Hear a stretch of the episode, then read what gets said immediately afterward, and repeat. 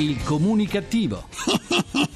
Perché l'ignoranza fa più male della cattiveria. Ideato e condotto da Igor Righetti.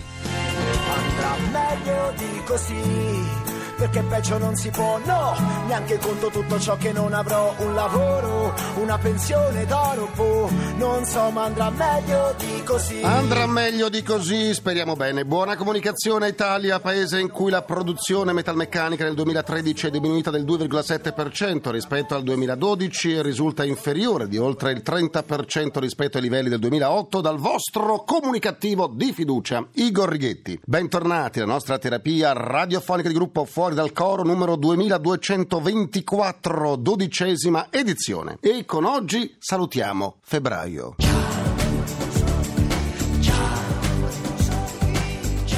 Ciao, ciao, ciao febbraio. Ma chi ha lasciato il cellulare nello studio? Ah, è di Matteo Renzi. Beh, restituiteglielo. Ecco, lo stanno chiamando proprio in questo momento. Che faccio? Rispondo? Mm. Vabbè. È la sua suoneria, sì, è la suoneria del Presidente del Consiglio. Speriamo non arrivino anche i messaggi, eh. Ma no, ma quanto è nostalgico Renzi.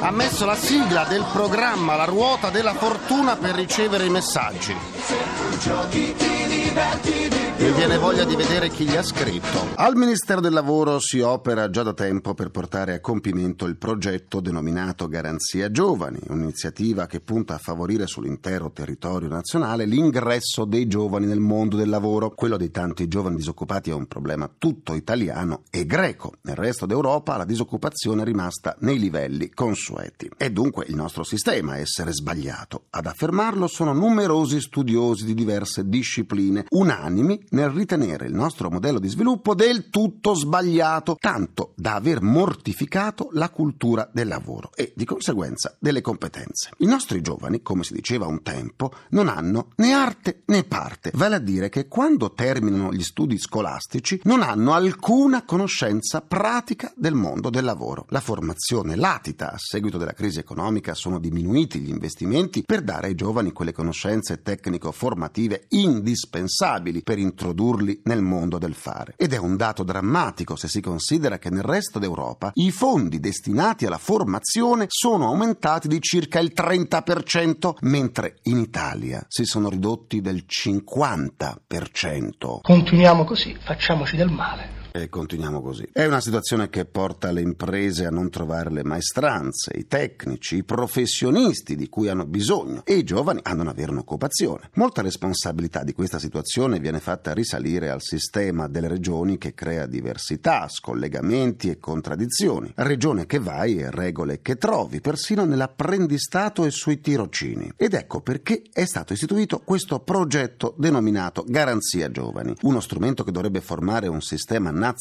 di riferimento con costi, remunerazioni e programmi identici per tutte le regioni. Il nuovo governo, tra le tante incombenze che lo attendono, dovrà affrontare con decisione e rapidità anche questo argomento, perché senza lavoro non c'è speranza, non c'è futuro. Da mattina a sera siamo intenti a lavorare Scaviamo e spicconiamo tutto quello che ci fa. Tra le tante indagini che vengono fatte da una miriade di istituti di ricerca, ce n'è una che sta facendo molto pensare un po' tutti, sociologi, psicologi ed educatori. È il rapporto Ipsos, realizzato per conto di Save the Children Italia, la nota e benemerita rete di associazioni umanitarie nazionali. Lo scorso 11 febbraio è stata celebrata la giornata istituita dalla Commissione europea per la promozione di un sicuro e responsabile utilizzo l'utilizzo dei social network tra i più giovani come Twitter, Facebook e altri ancora. In quell'occasione sono emersi dati veramente preoccupanti sulla sicurezza per gli adolescenti, tanto che il Ministero dell'Istruzione lancerà nelle scuole il progetto Generazioni Connesse. Connesse sì, ma a che cosa? E soprattutto con chi? Ed ecco che dalla risposta a quest'ultima domanda viene fuori ciò che non ci saremmo mai aspettati, un grande numero di interazioni sessuali tra adulti e adolescenti, interazioni virtuali, ma spesso anche fisiche. Dai dati emerge che ben il 38% degli italiani definisce accettabile questo tipo di incontro tra adulti e minori. Da qui è scattato l'allarme. Siamo di fronte a una degenerazione di massa, non di casi saltuari. La sola remora che pongono tanti adulti italiani è che gli incontri siano consensuali. A giustificazione si asserisce che gli adolescenti di oggi sono più maturi rispetto a quelli del passato. Un maschio adulto su cento arriva ad affermare che la relazione sessuale di un minore con un adulto può costituire un'occasione di apprendimento per l'adolescente. Per nostra fortuna la maggior parte degli intervistati, il 72%, si dice contrario a questo tipo di rapporto e ritiene che chi li ha è portatore di un disturbo di personalità, se non di una vera e propria malattia. Comunque, vengono ritenuti essere adulti irresponsabili e immaturi a livello emotivo. Ben il 22% degli intervistati aggiunge che gli adulti che hanno rapporti con minori hanno bisogno di stabilire un rapporto di potere e di dominio su una persona più debole. Sono incapaci, insomma, di gestire un rapporto con un pari. L'indagine ha fornito elementi talmente seri che team di esperti sono a lavoro per futuri interventi. Si è passati dal cyberbullismo e allo scambio di foto a sfondo erotico tra ragazzi a gravi episodi di mercificazione del corpo. I social network hanno di fatto cancellato il confine tra generazioni. I rapporti personali cominciati senza la visione del corpo sembrano giochi irreali dove si può mentire su tutto, anche sulla propria età. Te taggo su Facebook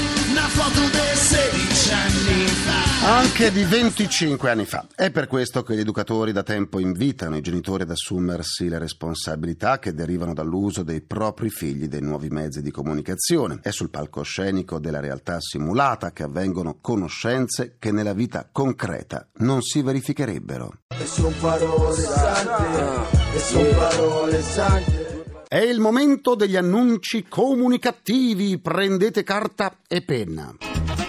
Disoccupato cerca raccomandazione politica. Al primo partito di destra o di sinistra che lo raccomanderà per riconoscenza accetterà il taglio del braccio destro o sinistro in base a chi lo aiuterà. In questo modo il sottoscritto resterà sempre coerente con la sua scelta, a differenza dei politici di professione. Pensionata al minimo vende dentiera come nuova, usata una sola volta. Cane di razza con pedigree, esperienza decennale grande pazienza, cerca lavoro come badante per esseri umani.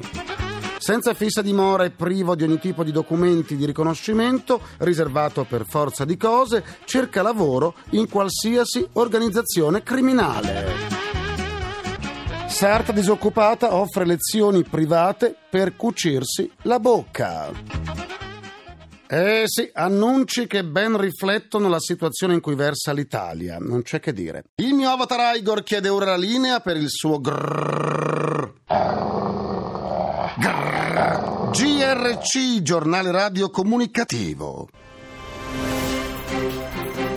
La divisione moda di Crizia passerà in mani cinesi. La società fondata da Mariuccia Mandelli ha trovato un accordo per il trasferimento della proprietà a un'azienda leader nel mercato asiatico nel pret-à-porter di fascia alta con sede in Cina. Questo significa che da oggi le persone che vorranno vestire Crizia indosseranno capi firmati Crizia. Mi vesto Clezia. Il collegio dei giudici del Tribunale di Grosseto ha autorizzato il comandante Francesco Schettino a salire a bordo della nave Concordia in occasione del nuovo sopralluogo stabilito per la perizia integrativa. Quindi Schettino è risalito a bordo della Concordia oltre due anni dopo la tragedia. Perché in questo caso non mi sento proprio di dire meglio tardi che mai? Il 25 febbraio sono partiti gli sconti per i pendolari delle autostrade. Le riduzioni sono frutto dell'accordo tra il governo e le concessionarie rappresentate dall'AISCAT. Per avere diritto alle agevolazioni bisogna avere un telepass. Per ora gli sconti dureranno fino al 31 dicembre 2015 e avranno un tetto di percorrenza giornaliero di 100 km solamente fra andata e ritorno. Perché in Italia ogni volta, ogni volta che viene fatta una buona iniziativa non fa mai molta strada. Perché? Eh già. Vi siete persi una seduta del comunicativo? Ma no, no, non torturatevi. Andate sul sito comunicativo.rai.it dove potrete anche scaricare le sedute in podcast. Se invece volete esternare un po' di sane comunicattiverie, vi aspetto sulla pagina Facebook del Comunicativo, facebook.com slash il comunicativo. Adesso facciamo un salto nella libreria comunicativa. Volta pagina. I libri più comunicativi del momento.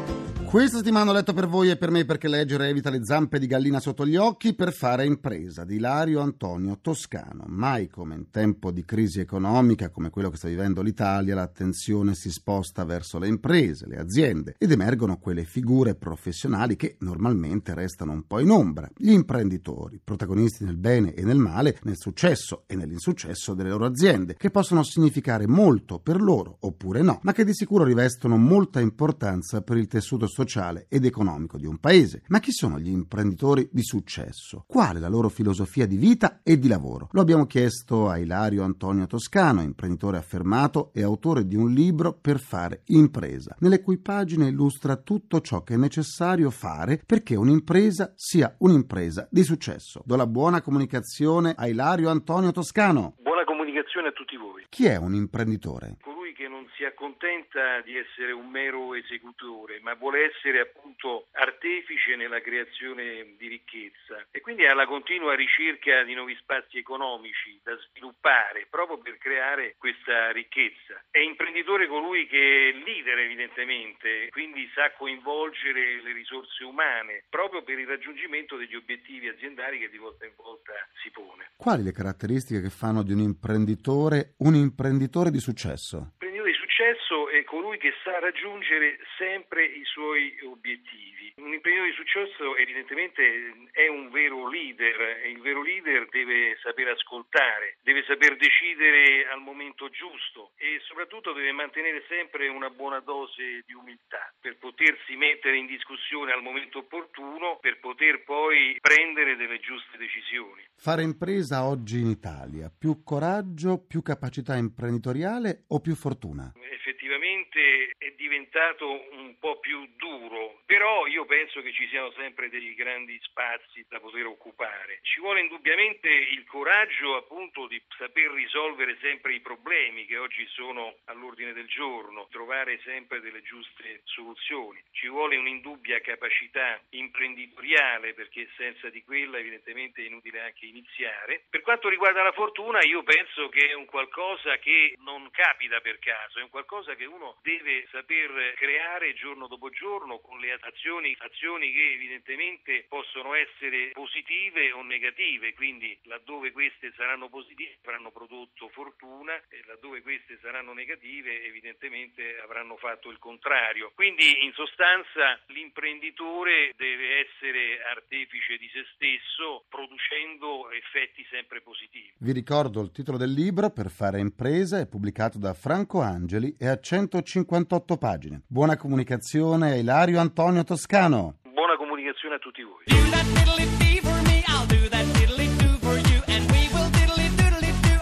Concludo anche questa seduta con il mio pensiero comunicativo.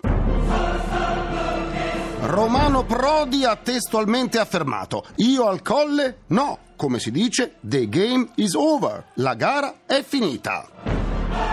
Poi sempre Prodi ha aggiunto, sono tutti giovani, tutti nuovi, quindi uno deve capire quando è il proprio tempo e quando il proprio tempo è passato. Quindi Prodi non andrà al colle. Ma dov'è la novità? Visto che tutti gli italiani sanno che Prodi ha sempre preferito il mare.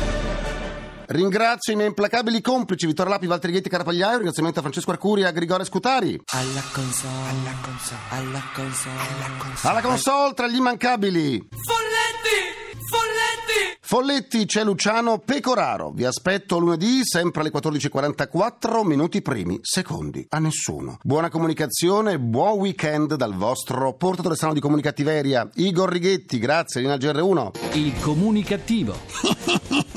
Perché l'ignoranza fa più male della cattiveria. Ideato e condotto da Igor Righetti.